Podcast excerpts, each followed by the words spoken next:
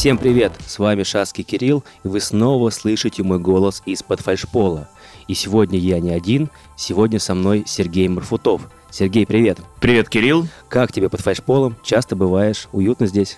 Ну, необычно, немного необычно. Ладно, хорошо, я думаю, получится расслабиться и провести наш разговор. Сергей руководит теми самыми людьми, которым мы постоянно обращаемся в нашей работе. Особенно, когда у нас не печатает принтер, капризничает мышка, не знаю, какие-то программы зависают. Я даже боюсь выговорить правильно его должность. Сергей, как ты называешься? Как я называюсь? Я называюсь э, Тимлит направления внутреннего системного администрирования. Расскажи, а сколько в твоей команде людей? Вопрос сложный на самом деле. Все очень неоднозначно. Будем считать, что на данный момент в моей команде 5 человек. Хорошая команда. А почему сложно? Почему неоднозначно? А, потому что один человек э, сейчас расплылся на мою команду и команду МС полноценную. Да, я понимаю, что, наверное, это твоя проблема, что люди учатся у тебя, э, познают азы системного администрирования, а потом их с руками и головами отрывают в соседние отделы, как классных специалистов. Все верно. Все верно на моем веку ушло уже три человека дальше по лестнице развития в даталайне. А приходят люди обычно дежурными инженерами или откуда-то набираете со стороны? Лично я отдаю приоритет дежурным инженерам, но приходит это с улицы. Так, все дежурные инженеры, кто слушает, запоминайте, очень классный карьерный рост. Дежурный, переходите в команду Сергея, а потом там обучаетесь, и у вас открыты дороги в другие подразделения, соответственно, в администрирование, в МС, там, в Linux, наверное. Абсолютно когда угодно. Так, ладно, давай про основную работу. Я так понимаю, что и в обычной, скажем так, жизни было непросто, постоянно всякие запросы, у этого одно не работает, у этого другое не работает, а с тем, когда мы все перешли на удаленку, я так понял, что вообще какой-то кошмар у вас случился. А, не то чтобы кошмар, просто жизнь изменилась, а, стало все по-другому. В каких-то моментах стало сложнее, в каких-то проще. Чаще проблема заключается в том, что многие дома подключают свои принтеры, какую-то технику, и с этим приходится помогать. Удаленно не всегда получается оказать помощь быстро и качественно, как на рабочем месте. Но мы справляемся. Это большинство вот людей, которые э, создают заявки, как раз создают заявки именно по проблемам на месте. Но ты понимаешь, что фразой «мы справляемся» я от тебя не отделаюсь. Я хочу услышать подробности, интересные истории, может быть, смешные заявки. Ну а сначала вообще расскажи, как проходил переход. То есть он получился в прошлом году буквально за один-два дня. Еще вчера вы починяли принтеры в офисе, а, а буквально завтра весь офис перешел на удаленку. Что было в эти дни? Э, один-два дня – это переход для пользователей. Для нас же переход длился около двух месяцев. Два месяца сущего ада. С утра до вечера и ночью тоже. Просто без отдыха. Вот-вот, пошло горячее. Давай, давай, продолжай. Вот как вы приняли ад? Вот вы себе сидите, спокойно админите, помогаете пользователям. И что? Прибегает э, Таня Лазарева и говорит, что все, с завтрашнего дня все на удаленке, и вы должны справиться с этим. Или как это было? Вот расскажи, вот как ты почувствовал? А, нюансов, наверное, я уже не вспомню, но почувствовал это тем, что стал спать сильно меньше. Четыре часа за ночь – это хорошо. Получилось как-то так. Э, очень сумбурно все, очень непривычно, мы к этому не были готовы. Просто пошел поток проблем, мелких, но их было много. Мы справлялись по мере возможностей.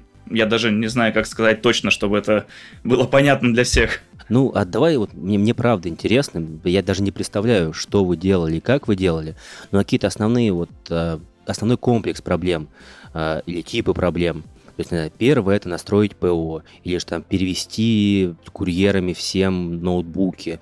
Или, ну, вот именно как, какого типа были основные проблемы? Ну, на момент э, удаленки у нас как раз э, был переход VDI с Windows 7 на Windows 10.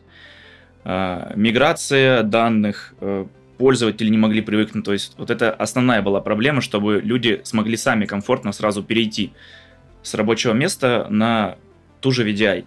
Не всем это было просто. Все привыкли сидеть в офисе, ходить пить кофе, общаться с коллегами, и тут резко все закончилось, и помогите, как сделать, как настроить Zoom, как настроить Webex, как сделать, чтобы заработал микрофон, почему у меня VDI, на VDI нет файла, который был, куча-куча-куча э, всего. Там просто шквал таких вот запросов, не слишком крупных, но тем не менее. Э, техника, опять же, та же. Ноутбуки практически у всех сотрудников компании изначально были, но те же гарнитуры, они, можно сказать, как редкость, потому как раньше люди не пользовались ими, у них телефоны на месте были. А теперь дайте гарнитуру, дайте там мышку другую, что-то еще. Э, присутствие в офисе было под запретом, скажем так, и мы находились там по одному человеку несколько дней в неделю по возможности. Э, в то время я как раз лично сам все время постоянно ездил, Соответственно, это тоже было не слишком комфортно, когда работу трех человек в офисе приходилось выполнять одному. А вот э, расскажу слушателям. Ребята сделали гениальную штуку, э, группу в Телеграме специально для того, чтобы оперативнее отвечать на запросы коллег. То есть, понятное дело, что все заявки в сервис-деске, все как бы осталось, но какие-то сложные случаи, экстренные, вот, э, сделали такую группу. Там нет ни спама, ни обсуждений, только вот проблемы пользователей.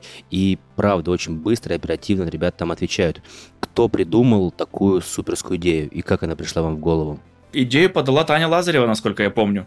Я сразу согласился, мы приняли ее и вперед. А, она мне рассказывала, что какие вы молодцы, сами придумывали. А я вот этого уже, честно, и не вспомню. Возможно, было совместно как-то это. Мне кажется, Таня участвовала точно в создании этой группы. Вот это я могу сказать наверняка. Ладно, в любом случае, от себя и от коллег говорю вам спасибо огромное за то, что вы делаете, и за группу в том числе, и за оперативность, э, с которой вы там отвечаете. Ладно, смотри, первые недели прошли, все сотрудники высадились э, у себя там по квартирам, по дачам, еще где-то. И, по идее, работа изменилась, заявки стали другие. Что происходило дальше? Э, работа особо не изменилась. Э, изменилось количество запросов по определенным направлениям. Например, подключить принтер. Учитывая то, что люди на удаленке, многим подключать принтеры сейчас не надо. Но тем не менее, у некоторых появились домашние принтеры, которые создали нам проблемы определенные в подключении. Подключить э, софтофон вместо обычного телефона, помочь настроить перенаправление звонка с внутреннего телефона на мобильный.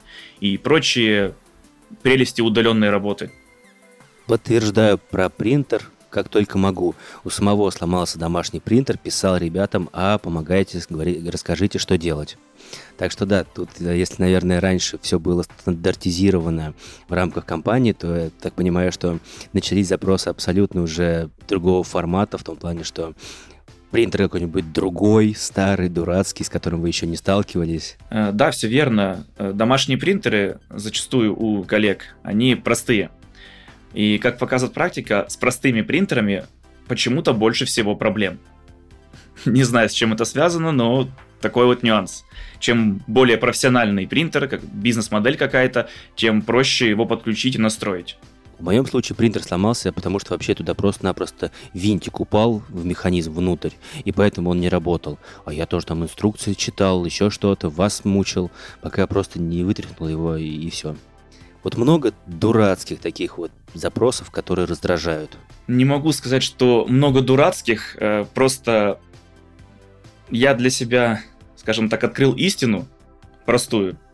Э, к пользователям, коллегам надо относиться как к детям. Э, они не обязаны понимать что-то в технике, что-то в ПО и тому подобном.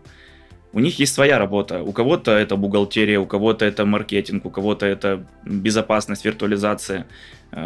Может, он может разобраться сам, но он не обязан этого делать. И потому мы спокойно реагируем на любые, самые даже вот просто банальные запросы, между собой можем там что-то пошутить, но вполне себе связываемся и помогаем. Совсем подряд. Потому насчет прям вот, ну, дурацкого, наверное, даже выделить не смогу. Я для себя запомню эту фразу «пользователи, они как дети». И тоже могу подтвердить, ну да, мы все занимаемся своей работой, там у нас та или иная деятельность. Пусть мы работаем вроде в IT-компании, но я тоже часто прям абсолютно туплю, когда речь заходит вот про какие-то ваши, про вашу сферу деятельности, когда у меня что-то зависает, не работает программа, прям не могу решить и все. Поэтому спасибо большое за понимание, что да, мы все специалисты просто в разных областях. Да, но все-таки, ну поройся где-нибудь в закромах памяти, не называй людей, должны же быть точно должны быть какие-нибудь запросы, которые вам точно запомнились наверное, больше не дурацкие и смешные, а больше то, что повторяющиеся. Иногда немного веселят запросы, когда от одного и того же человека поступает запрос с одной и той же проблемой. Систематически, изо дня в день, в течение там недели, двух недель, трех недель мы каждый раз ему показываем, рассказываем, как его э, исправить эту проблему, а человек опять с этой проблемой к нам приходит. Э, со временем, через 2-3 недели, человек все-таки уже научился и уже больше не обращается к нам. Это хорошо но все-таки изо дня в день одна и та же проблема, это так веселит. Смотри, вот ты для себя нашел э, способ, как бы как не раздражаться, как относиться к пользователям правильно.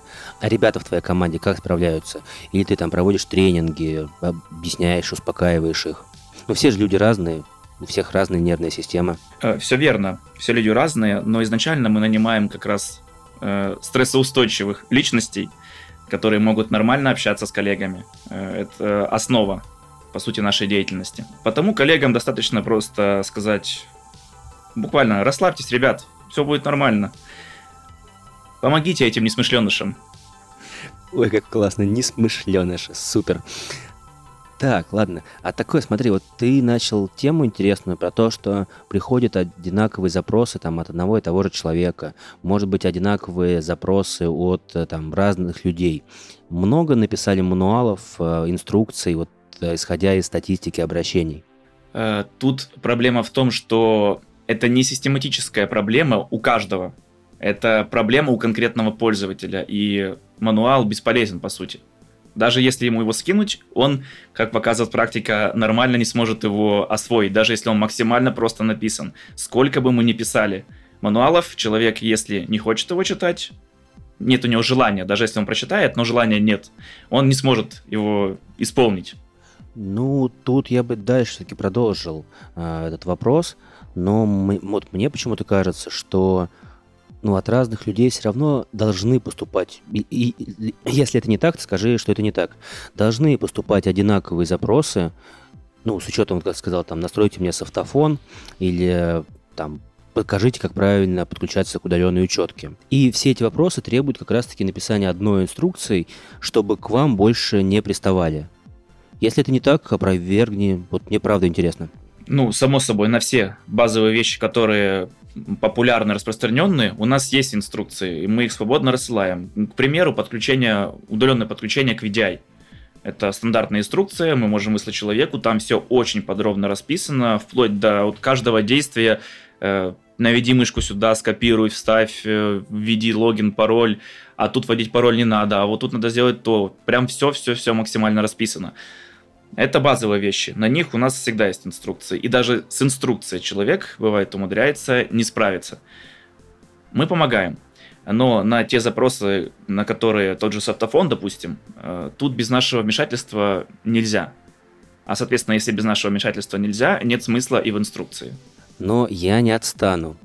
Э, расскажи, ну что это должно быть такое интересное, вот связанное с удаленкой? Ну, например, запросы там из серии котик э, сживал зарядку. Ну что-то же вот такое, ну вот должно быть, ну не верю, что такого нету. А вот как ни странно, люди никогда не признаются, что у них котик сживал зарядку. Они просто говорят, а у меня перестал работать блок питания, дайте мне другой. А когда ты видишь этот блок питания вживую, понимаешь, как это он перестал у вас работать, что вы с ним делали. Никто никогда не признается. Все говорят, оно само сломалось. Я ничего не делал, все случилось само. Всегда, абсолютно всегда. Э, вот, все-таки мы нашли такую нехорошую особенность пользователей. Вот. Не валить ничего на котиков. Ну и на разлитый кофе на клавиатуру. Но, знаешь, я не поверю, что ваша работа заключается только в том, чтобы что-то помочь настроить на локальном компьютере и там помочь пользователю. Наверняка же есть какие-то сервисы. Я плохо в этом разбираюсь, поэтому расскажи, который вы администрируете, там почта, еще что-то. Расскажи вот чуть поглубже про ваш отдел, а, про структуру, про там основные функции. Почему я спрашиваю? Потому что мне кажется, что у многих э, неправильное отношение, что вот это там мальчики, извини меня, которые просто приходят вот там вставить провод в э, ноутбук. Вы же реально сильные инженеры, которые занимаются сложными вещами. Э, Все верно, у нас очень обширное поле деятельности, и помощь пользователям – это примерно процентов 30 нашей работы, мне кажется, не более. Э, куча сервисов, э, почтовые сервисы, сервисы федеративного доступа, администрирование внутренних хостов, развитие новых информационных систем. Просто голова лопнет рассказывать все, но работа куда шире. И основная, скажем так, проблема нашей деятельности в том, что зачастую не все можно найти в интернете. Это не базовые какие-то проблемы и задачи. А всегда приходится разбираться на месте и подключать мозги, скажем так. Ну, было бы странно, если бы инженеры не подключали бы мозги. Так, ладно, администрирование, а, плюс-минус понятно. А вот развитие внутренних сервисов – это что такое? А, ну, давай на примере э, сервиса обучения, платформа iSpring. Э, мы провели интеграцию э, с нашими домен-контроллерами. Мы провели интеграцию с ADFS, чтобы удобно было логиниться с рабочего места, с VDI, из внутренней сети, откуда угодно. Также хоть с телефона, хоть не знаю, с планшета, с компьютера где-нибудь в интернет-кафе поддержку этого сервиса, чтобы он постоянно работал. И вот таких моментов, таких небольших сервисов, их немало. И от некоторых мы избавляемся, приходим к новым. Постоянное развитие. Из последних был э, система аналитики Ива. Я думаю, все знают эти опросы, которые приходят по понедельникам. Это же тоже требует усилий, поддержки, изучения какую-то интересную тему затронул. Вот это все подключение с домашних компьютеров, с планшетов, с телефонов. Это же все, наверное, должно идти в очень серьезной связке с э, безопасниками. Вот как вы здесь добиваетесь того, чтобы вам все доступы не зарезали и чтобы было надежно? Э, по сути, договориться с безопасниками несложно, потому как э, мы все прекрасно понимаем угрозы, которые могут возникнуть, если мы откроем много дыр в наш внутренний периметр. Э, потому общение происходит довольно, скажем так, в ламповых условиях. Обсудили, поговорили, для чего нам надо это, что мы с этим будем делать, э, насколько это критично, доступ извне в, в периметр, и будет ли он вообще. Возможно, можно обойти эти моменты, чтобы доступ был, но не внутренний периметр, э, и он проходил как-то, допустим, с той же системой авторизации через ADFS, что довольно безопасно. Вариантов уйма. Очень мне понравился ответ, что всегда можно с безопасниками договориться. У меня был на подкасте Вася Степаненко, и как раз-таки основное, основной посыл нашего разговора в том, что без, IT-безопасность должна быть адекватной и не мешать э, бизнесу, а защищать. Вот, и ты подтверждаешь эти слова тем, что с ребятами всегда можно найти общий язык, взвесить риски э, и предложить решение. Все верно. В нашей компании взаимосвязь и общение между подразделениями настроено, мне кажется, на максимально высшем уровне. Все очень комфортно и быстро происходит. Не на самом высшем уровне нам всем есть куда расти, но на хорошем. Одна из э, традиционных тем моего подкаста как э, собеседник начал работать в ЦОДе. Расскажи свою историю. Как ты попал в ЦОД и вообще в DataLine? Э, я сам из Крыма, и, как все, наверное, знают, в 2014 году Крым стал наш, как бы это ни звучало. Э, собственно, после этого у нас начались некоторые изменения. Пришлось думать, что же делать дальше, куда расти, куда идти, чем заниматься.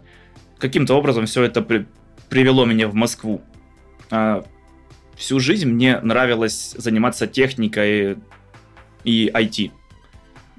Банальное хобби, перестановить Windows кому-нибудь там помочь, такие вот вещи. Вместо и собрать компьютер, починить ноутбук, там, телефон. Как-то все это привлекало.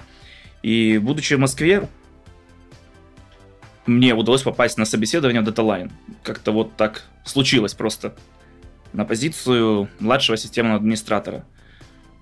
Э, мой прошлый опыт работы с людьми, я проработал до этого больше 7 лет в казино, в игровых залах очень сильно повлиял на то, что меня взяли, как мне кажется, потому что я умею общаться, у меня, я очень стрессоустойчивый, я могу спокойно говорить практически в любой ситуации, если я это хочу. Плюс я люблю технику, а для младшего офисного администратора это прям базовое такое начало. Любить то, что ты делаешь. И понеслось. Круто. Вот знаешь, вот каждый гость мне что-то новое открывает, о чем я не мог даже подумать. Работа в казино, которая помогает в итоге в работе э, с людьми э, в IT-компании. Вот никогда у меня не было бы связи такой. Так, ты стал младшим системным администратором, а как стал тем лидом? Я сам из маленького города, и тоже такая черта у нас есть у людей, которые хотят чего-то добиться в маленьких городах. Нам приходится очень много работать. Мы по-другому не умеем. Иначе в маленьком городе просто не выжить, э, адекватно не выжить, скажем так. Соответственно, по привычке пришел и просто начал работать, работать, работать и работать. Изучать все подряд, э, вникать в инфраструктуру, лезть там, где никто не хотел лезть, делать все. И меня, видимо, заметили, оценили мои труды. Как-то так и получилось. Ну, невидимо заметили, а явно заметили, если как бы сделали руководителем. Вот, хорошая тема, ты все сказал, работать, работать, работать. А как вы вообще, вот ваша группа может отдыхать, э, если вы, мне кажется, круглосуточно работаете? Вы вообще отдыхаете? Э, что такое отдых? Ну, это когда отключил телефон. Э, давай на этом. Когда ты отключил телефон и не открываешь почту? У меня такого не бывает, я не знаю, как это. Ладно, давай э, по-другому. Когда ты не отключил телефон, но хотя бы э, там занимаешься каким-то любимым хобби. Ну, вот я, например, рыбу люби, люблю ловить. Как бы это странно ни звучало, но я просто я настолько, видимо, погружен в работу, что я всегда практически отвечаю. Чтобы я не ответил, должно что-то случиться. Я максимум могу ответить с задержкой, но вообще не ответить. В моем случае такого не бывает. Ладно, еще, еще больше, еще глубже. Ты э, с гарнитурой, перед тобой лежит телефон, открыт ноутбук, но, например, ты все-таки на рыбалке. Такое-то хотя бы бывает, или на природе где-то. Везде, где есть интернет и связь, я всегда работаю. Ладно, ладно. Но все-таки, ну, есть какие-то хобби помимо работы? Что-то такое, что нравится по жизни? Да, довольно банально все. Люблю компьютерные игры. Стараюсь, конечно, подальше держать себя от них, потому как эта штука затягивает сильно. А если тебя затягивают игры, от них уже потом и к работе тяжело перейти. Как и все, наверное, люблю отдыхать, э, учитывая то, что я из Крыма, люблю погреться на солнышке, поплавать э, в море, в реках, в озерах, в горах отдохнуть ничего особенного. Ну, не знаю, мне кажется, компьютерные игры тоже достаточно понятная история, если, ну, уметь э, держать себя в руках и отводить этому ограниченное количество времени, то тоже хорошее хобби, которое расслабляет и позволяет немножко отдохнуть. Забыл добавить. Ну, скажем так, это тоже, можно сказать, как хобби. Э, люблю ковыряться с техникой. То есть я постоянно что-то там, какой-нибудь ноутбук починить по, по мелочам, собрать себе свой домашний сервер, э, развернуть какую-нибудь э, систему. Такие базовые вещи, ну, как бы, когда сам по настроению прям вот кайфую от этого. Домашний сервер. Для чего? Что он делает? Автоматизирует работу лампочек? Э, пока нет. Когда буду в своем жилье, будет автоматизировать. Э, да, умный дом будет. А банально сейчас это файловый сервер, сервер э, просмотра кино, что там еще, торрент-качалки, базовые вещи, как для большинства людей. Плюс э, тестовая, тестовый стенд для изучения новых систем, новых возможностей. Ну, ты, конечно, хорошо сказал базовые вещи для большинства людей. У меня дома нет тестового сервера точно. С тестового сервера дома мы перейдем к следующей рубрике моих подкастов. Это традиционный вопрос от Шацкого. И первый вопрос а что тебя больше всего впечатлило, когда ты первый раз оказался в дата-центре? Не обязательно в DataLine, просто вот первый раз ты зашел в серверную или в ЦОТ. Сколько железа классных. Первое впечатление. Каких именно железок? Тут много разных. Сервера, SHD и все прочее. Это вау. Просто вау. Для меня это было необычно очень. Я никогда не был в похожих местах это, ну, кроме как вау, Ничего, а еще шум. Какой шум стоит, гул, потоки воздуха и железки, железки, железки. Туда же продолжаем.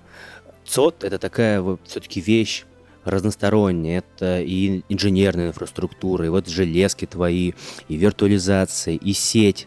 А что вот здесь самое такое тебе кажущееся, ну вот, вау? Самое, по сути, вау, это то, что это все один единый организм. Все зависит друг от друга, все работает вместе. Это как, как человек. Очень сложно, тонко все настроено и устроено. Это впечатляет. И последний вопрос. А что тебе вот в СОДе больше всего непонятно? Вот, не знаю, там, простой пример, почему кондиционеры такой формы дуют под фальшпол. Вот что есть что-то такое, что вот, вот не понимаешь и все. О чем я, я как раз бы мог тебе рассказать. А я смотрел видео, поэтому по всему. В целом мне понятно все. я стараюсь изучать эти вопросы. Не, ну все-таки есть что-то такое, что вот интересно, прям вот и непонятно все равно, сколько не смотрел видео. Ты знаешь, я даже сходу сейчас и не придумаю ничего такого. Вот серьезно, прям в голову не приходит. Вроде оно же все, ну, в мелочах, само собой, мне многое непонятно. Там, но базово-то все. Я, я даже не знаю, что ответить просто. Ну и предлагаю сегодня закончить наш выпуск. Мне было очень интересно. Я правда рад, что ты согласился. Там слушатели, конечно же, не знают, но буквально там, наверное, два дня назад мы как-то так вот списались вместе с HR и э, Сергеем, типа, давайте запишем, давайте. И вот там прошло буквально полтора дня, и мы записали подкаст без подготовки, без вообще даже темы не, не придумывали, все пишем с нуля, и мне нравится, как получилось. Сергей, спасибо большое, что пришел. Спасибо, что пригласили. И спасибо всем, кто дослушал до конца. Традиционно ставьте лайки, подписывайтесь на нас везде, где только можно. Ну и, конечно же, переходите в чат «Салатовую телегу», где я и мои коллеги с радостью с вами общаемся и отвечаем на любые вопросы. Все, всем спасибо, всем пока.